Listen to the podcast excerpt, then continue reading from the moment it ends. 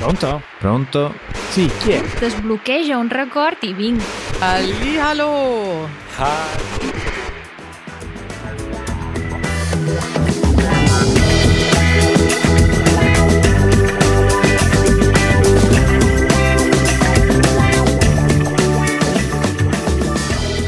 Buongiorno.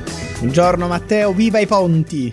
Viva i ponti! Ma quali ponti? In che senso? Il ponte di... di...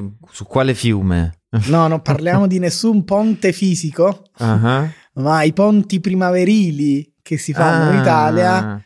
eh, lo abbiamo già spiegato in passato, i ponti sono questi weekend che rubano degli altri giorni alla settimana per unirsi a giorni festivi infrasettimanali, ad esempio oggi lunedì, ma domani martedì 25 aprile è la liberazione, giorno festivo, e quindi si fa ponte il sabato e la domenica con il martedì. E lunedì diventa non lavorativo se non per Raffaele e Matteo.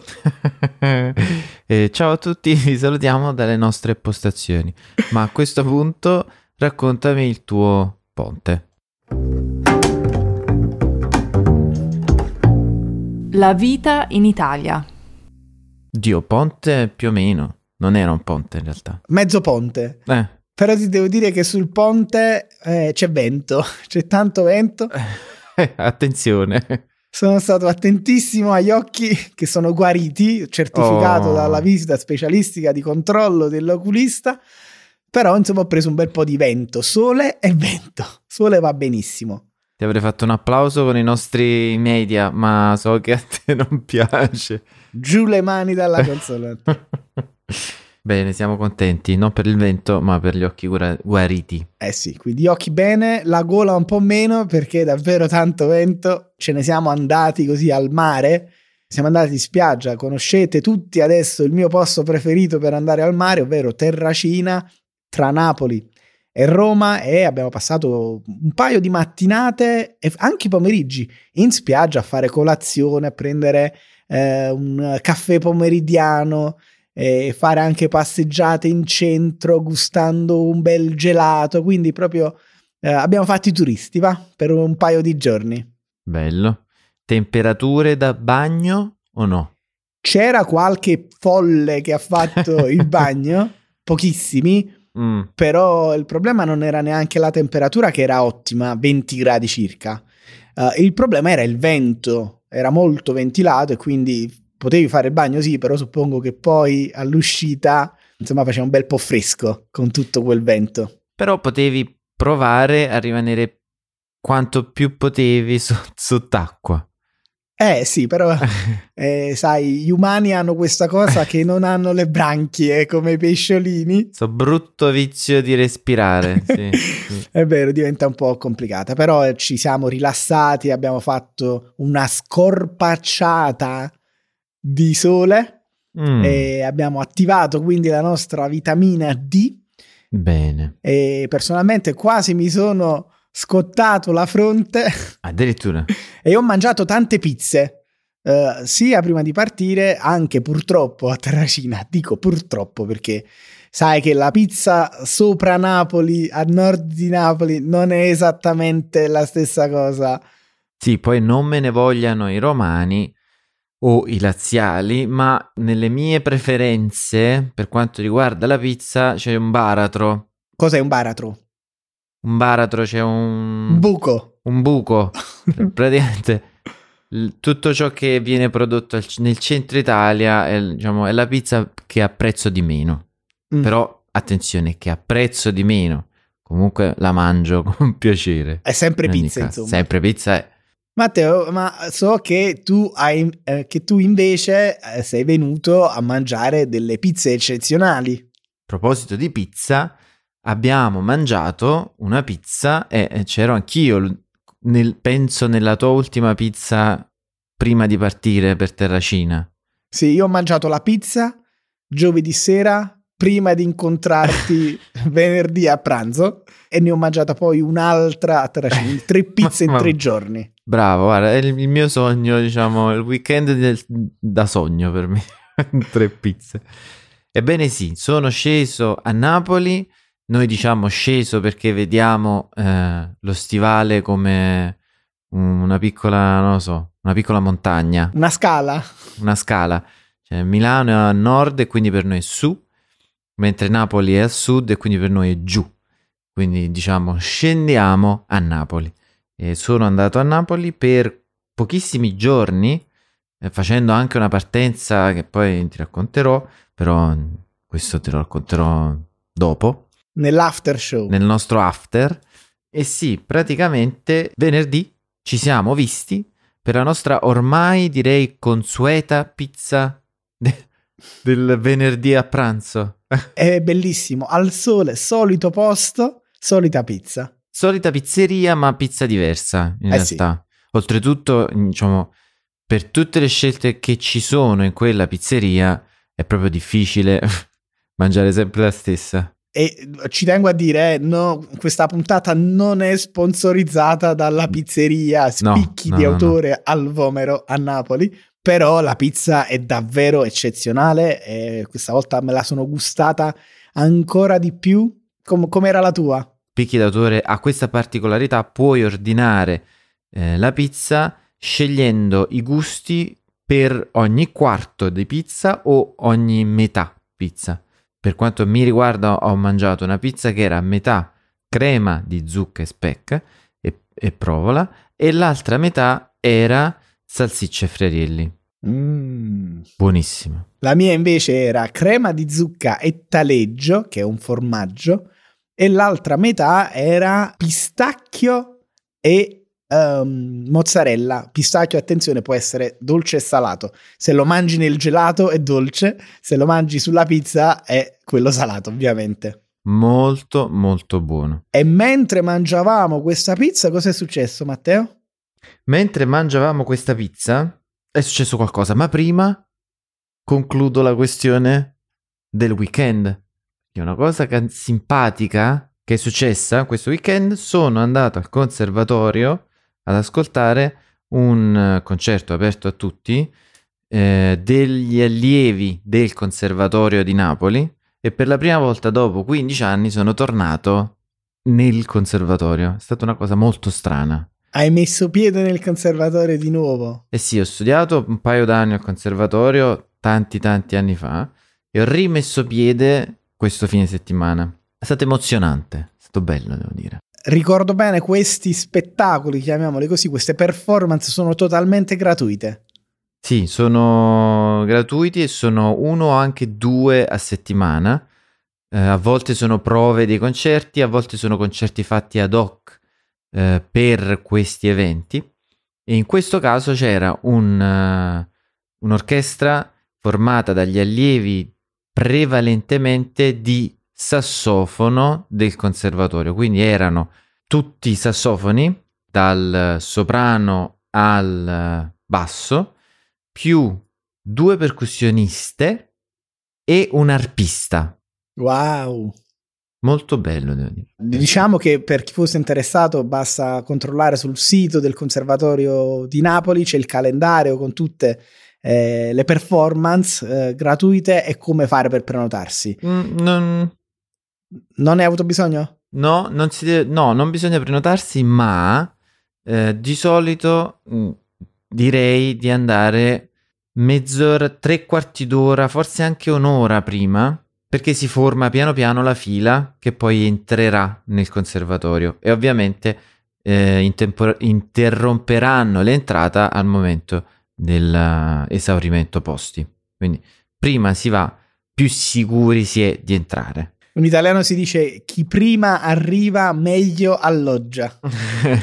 esatto. E in questo caso è esattamente, letteralmente vero. Quindi Matteo, weekend tra cibo e musica, che bello, no? Cibo e musica, sì, e sport in realtà. Perché in realtà abbiamo finito il weekend con una partita e iniziato il weekend con una domanda riguardo lo sport, a questo punto il più, il più favorito degli italiani, Eh sì. il calcio. Perché mentre eravamo a pranzo, un nostro ascoltatore seguace, brutto dire seguace, però è così, evitiamo Eh, fol- di dire follower. Ci Follower. beccheremo la multa, follower. no, attenzione. ci ha fatto una domanda. Nome purtroppo non sappiamo, so solamente il suo eh, il nome dell'account Instagram che è Angel FR o Angel FR e ci ha chiesto ragazzi, questa è la mia idea per il prossimo podcast. Nella semifinale della UEFA Champions League si scontreranno Inter Milan e AC Milan. Ma qual è la differenza tra le due squadre di calcio? Sport. Innanzitutto, Matteo, la Champions League è la competizione calcistica per club più importante al mondo o quantomeno in Europa. Che è quest'anno, per la prima volta dopo circa 20 anni, eh, in semifinale c'è il derby di Milano, Milan-Inter, vuol dire che una delle due andrà in finale a giocarsi il uh, trofeo. L'unica cosa che hanno in comune è che sono due squadre di Milano.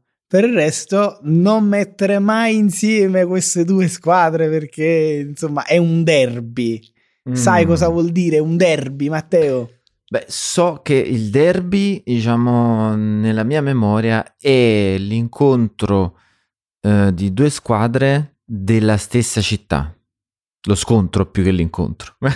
esatto. O più o meno della stessa zona. Zona, della stessa regio- regione. regione, forse regione, guardando a quello che succede in Italia. Per eh, insomma scoprire perché si dice così bisogna andare in Inghilterra nel Settecento, perché a quanto pare c'era già una versione di calcio giocata uh, nella città di Derby, al centro dell'Inghilterra, e eh, c'era questa partita tra due parrocchie eh, e quindi nacque una rivalità così forte che da allora qualsiasi partita stracittadina, quindi tra squadre della stessa città o della stessa regione, eh, viene chiamata derby. Nello specifico questo di Milano si chiama derby della Madonnina?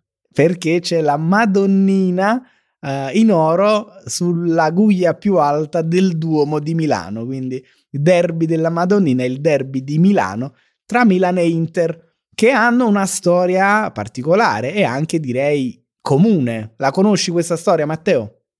Beh, eh, quello che so è che sono due squadre che sono della stessa città. Bene. E um, genericamente no, sono, sono, decisamente ignorante, ragazzi. Ok, allora faccio io un po' d'ordine partendo cronologicamente. Tra le due è più anziana, è più vecchia, è nata prima il Milan.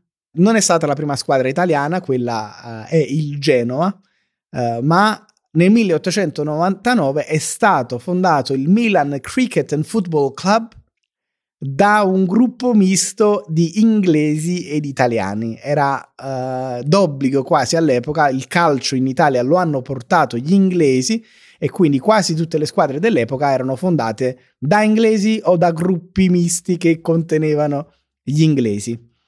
L'Inter in realtà nasce soltanto dopo e nasce nel 1908 che è un periodo un po' spartiacque della storia del calcio in Italia. Infatti il governo italiano dice troppi stranieri.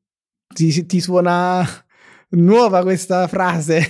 No, a questo punto direi Pensavo che avessero iniziato da poco in realtà. Eh, questa è una storia è una che... storia lunga purtroppo. Eh. Però nel 1908 il, il, governo italiano e la Federazione Italiana Calcio decisero che c'erano troppi stranieri in campo. Le squadre dovevano avere solo italiani o per la maggior parte italiani. Questa proposta fece eh, insomma scalpore si propose di fare due campionati paralleli, uno in cui potevano giocare gli stranieri e uno in cui dovevano giocare solo gli italiani. Le squadre più importanti dell'epoca, Milan, Torino e Genoa, si ribellarono e dissero no, noi boicottiamo entrambi i campionati. Ah, così proprio. E quindi eh sì. giocavano un terzo campionato? E non giocarono quell'anno, nel 1908. Ah, okay. Okay, okay, si ribellarono, non potevano accettare questo ricatto della federazione italiana uh, di calcio. Ah. Però ci furono delle discussioni e in una di queste discussioni, stranieri sì, stranieri no, alcuni membri del Milan Football Club decisero che dovevano prendere una posizione più netta. Sì, noi siamo assolutamente favorevoli agli stranieri in campo nelle squadre italiane e si separarono dal Milan, ci fu una scissione. Questa scissione di fatto diede eh, luogo alla nascita della squadra internazionale, quindi l'Inter di Milano. Nah, fantastico. Eh. Quindi è una questione di nazionalismo. in un certo senso. Cioè, è tutto nato da quello. Assolutamente sì. Anche la scelta dei colori. No, I milanisti avevano scelto il rosso e il nero perché vol- avevano come simbolo i diavoli, no? Uh, mm. E quindi il rosso dei diavoli e il nero della paura che volevano incutere agli avversari. L'Inter, una volta fondato, doveva scegliere dei colori e mm. decise di contrapporre il blu al rosso perché all'epoca le matite erano da un lato rosso e dal lato blu. Anche il calcio balilla, no? Si gioca rossi contro blu. È vero. E quindi l'Inter decise semplicemente di sostituire eh, il rosso eh, con il blu. Ma ci sono tante curiosità, Matteo, in, per quanto riguarda queste squadre. Ad esempio, lo sai che l'Inter le sue prime partite le giocava su un campo vicino al Naviglio, ah. che sono, o i Navigli, che sono dei canali che uh-huh. ci sono a Milano, giusto? Sì, sono dei canali oltretutto progettati da Leonardo. E pensa che dietro la porta c'era questo canale e quindi ogni volta che l'Inter giocava in casa c'era il barcaiolo, quindi un signore nella barchetta dietro la porta che andava a raccogliere i palloni che finivano al fiume. No, vabbè, fantastico. Ma la, un'altra curiosità, ad esempio, è che eh, c'erano altre squadre a Milano. Ah sì? Quindi non, non ha avuto solo due squadre, ha avuto più di due squadre. Molte di più, ma la più importante, la seconda squadra per importanza per qualche anno, è stata l'Unione Sportiva Milanese. Dopo qualche anno perse di importanza questa, questa squadra, fu superata dalla nuova nata, l'internazionale, l'Inter, mm. finché poi nel 1928, per volere questa volta del regime fascista, mm-hmm. si decise di fondere due squadre, la milanese e l'internazionale, perché ai fascisti non piaceva che una delle squadre più importanti del paese portasse il nome di un'organizzazione socialista, comunista, che è l'internazionale. E quindi disse voi non solo vi dovete fondere, dovete anche cambiare nome. E nasce una nuova squadra, l'Ambrosiana, mm. che andrà avanti fino poi, diciamo, alla fine della seconda guerra mondiale, quando potrà tranquillamente tornare a chiamarsi internazionale. internazionale. Quindi durante il periodo fascista, più che non, non c'è stata l'internazionale, ha cambiato nome, giusto? Sì, ha, ha cambiato nome prima in Ambrosiana, mm. da Sant'Ambrogio, santo patrono di Milano, per un breve tempo Ambrosiana Inter, per richiamare il passato della squadra, ma non uh, l'organizzazione internazionale. E però poi dopo, insomma, caduto il governo fascista, caduto il regime, si può tornare a chiamare le cose con il proprio nome.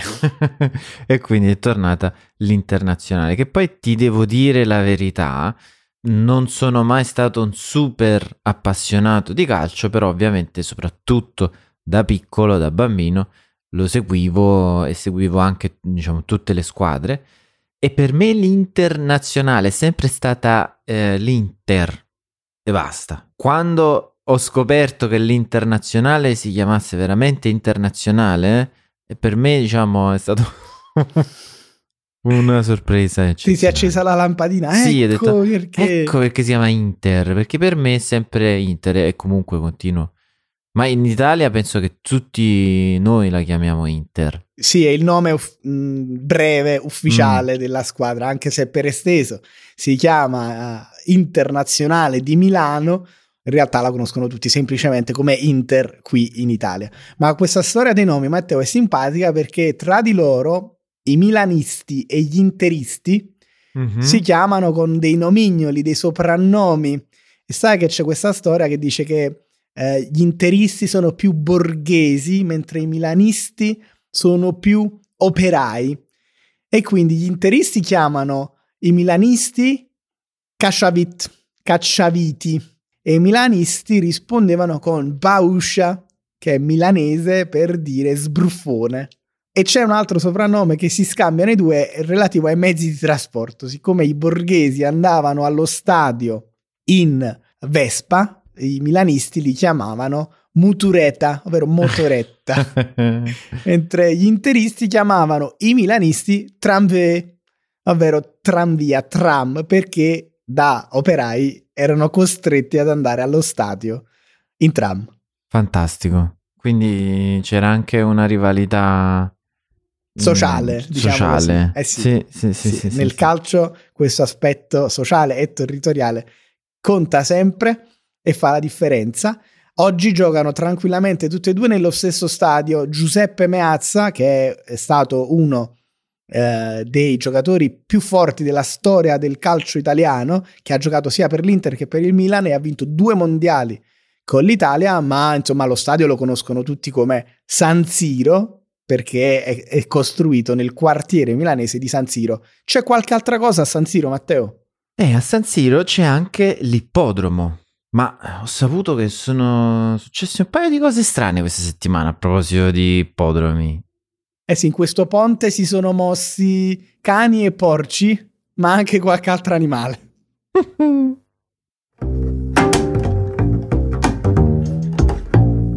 In giro per l'Italia. Cosa vuol dire cani e porci?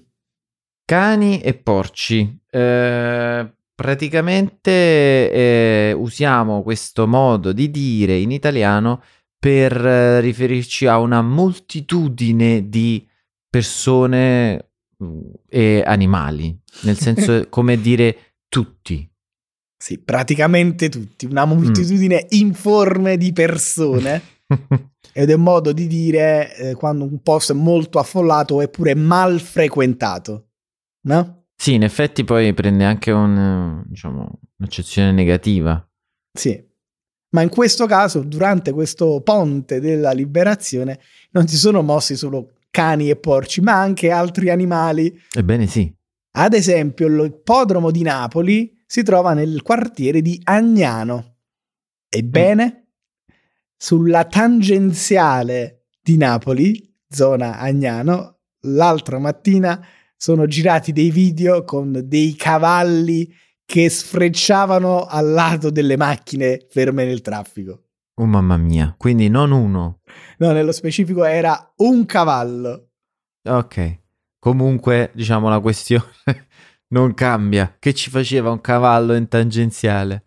Era scappato dai proprietari, penso in zona ippodromo, ma tu immaginati lo stupore di questi automobilisti fermi nel traffico in coda che all'improvviso si vedono sfrecciare tra una macchina e l'altra questo cavallo. È una scena che non vedi no, tutti i giorni. Decisamente no. Poi soprattutto in tangenziale. Cioè, un una scena che puoi vedere in, in strade un po' più... Sì, a volte cittadine, Ci- magari eh. qualche poliziotto a cavallo, Beh, vedi il cavallo sì. che corre, ma è raro. Però in questo caso è una scena da videoclip musicale. Guarda, ho fatto questa um, associazione. Fortunatamente il cavallo è stato recuperato eh, e consegnato ai proprietari. Non so se gli hanno messo una multa oppure no, perché hanno messo effettivamente a repentaglio, in pericolo, la sicurezza anche dei- degli automobilisti, no? Eh certo, anche perché insomma è comunque un animale, in quanto animale non totalmente prevedibile e quindi pericoloso. Ma a Genova è andata peggio. E che è successo a Genova invece? Allora, ti leggo il titolo dell'articolo. Vai. Avvistato in Corso Italia un lama. No, ma come un lama? Eh Ma- sì. Il lama, dobbiamo fare un attimo un approfondimento su questa parola perché è un po' particolare. Il lama al Mhm. maschile è un animale, è, è questo animale, penso sudamericano, originario del Sud America, ehm, con il collo leggermente lungo, ricoperto di pelliccia e che ha questa cattiva abitudine di sputare. sì, diciamo per, per difendersi, mm, più o meno. Può darsi, eh, non è un'abitudine che ha preso in Italia, eh, ce l'ha da, da sì. Invece al femminile, Matteo? La lama E cos'è la lama? Non è la femmina del No. lama, eh? è la parte di coltello tagliente e affilata. Il coltello o comunque qualunque arma da taglio, di solito genericamente a due parti, la lama e il manico. La lama è quella parte affilata che taglia. Può essere in realtà anche la lama delle forbici. Sì, anche, anche quella del rasoio? La lama del rasoio, sì, se è affilata, sì. Quindi è praticamente tutto ciò che eh, può essere affilato. È una lama. Sì, generalmente di metallo e Mm. tagliente. Eh, ci sono anche le lame rotanti negli- ne- nelle, nelle industrie e non sto pensando a, a gigrobo o cose simili. eh. e ho pensato a quello. Per tagliare il legno si utilizzano delle lame rotanti. Quindi facciamo bene attenzione, il lama è l'animale, la lama è l'oggetto metallico che taglia. Mm. Però in questo caso la storia è che i passanti in centro a Genova all'improvviso hanno visto correre questo animale strano per la città, hanno chiamato i carabinieri e fortunatamente sono riusciti a prendere il lama, non so come l'ha preso il lama e se ha reagito sputando qui e lì, però fortunatamente anche in questo caso sono riusciti a riconsegnare l'animale ai proprietari, in questo caso i proprietari erano gli organizzatori del circo eh, Mm. che in questi giorni eh, ha tenuto il suo tendone al centro di Genova, quindi tutto bene quello che finisce bene. Molto, molto bene, direi. Però attenzione per le strade italiane. Diciamo che il periodo, a quanto pare, de- degli animali eh, inaspettati. Quindi, se trovate qualcosa tipo, non so, un ippopotamo eh, in piazza, chiamate qualcuno. Occhio quando andate a Venezia perché in piazza San Marco i- quelli di San Marco potrebbero non essere gli unici leoni che vedete. Matteo, io mi sono segnato qui una nota che mi devi raccontare Mm. un qualcosa che ti è successo questa settimana. Quindi io direi salutiamo i nostri carissimi ascoltatori e spostiamoci nella nostra sala VIP dove possiamo continuare la nostra conversazione. Ma come bisogna fare per ascoltare questa conversazione extra? Beh, mm, semplicissimo, basta essere membri della comunità Easy Italian, livello podcast o anche livelli superiori, in questo modo avrete l'accesso non solo alla nostra saletta VIP dove io e Raffaele con un caffè o una tisana eh, parleremo ancora di altre cose, eh, ma avrete anche la possibilità di usare il Vocabelper, uno strumento fantastico che evidenzia per ogni minuto le 10 parole più importanti di tutta la puntata del podcast e poi anche la trascrizione integrale con la traduzione automatica in tantissime lingue. E che vuoi di più dalla vita? Lucano. Un Lucano, questa la spieghiamo del nostro after show. Quindi adesso allora, non avete andiamo. scelta, venite a sentire cosa vuol dire questo Lucano. Andiamo, andiamo. Ciao a tutti. Ciao.